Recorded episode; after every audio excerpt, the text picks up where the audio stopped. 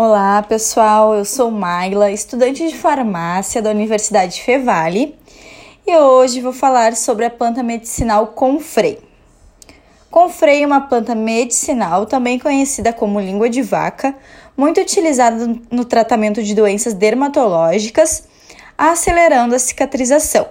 Seu nome científico é Synphytum officinalis, a mesma apresenta propriedades cicatrizantes, adstringentes, hidratantes, anti-inflamatórias e antirreumáticas, podendo ser usada para tratar inflamações, cicatrizes, fraturas, reumatismos, micoses, dermatites, espinhas, psorias e eczemas. Não indicado o uso em lesões abertas e proibido o uso oral.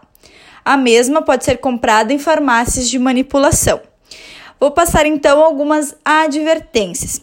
Este produto deve ser utilizado por no máximo seis meses consecutivos ao ano. Manter fora do alcance de crianças, gestantes e lactantes não podem fazer o uso.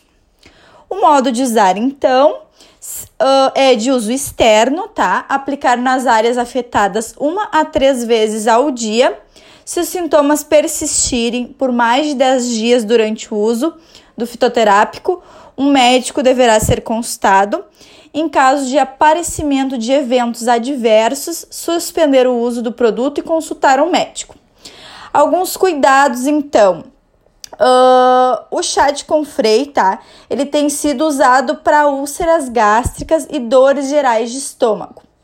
Por indicação popular, um vizinho fala para o outro, um conhecido fala, no que na verdade é um grande perigo o confrei só pode, uh, só pode ter uso externo, uma vez que a sua ingestão traz sérios riscos ao fígado.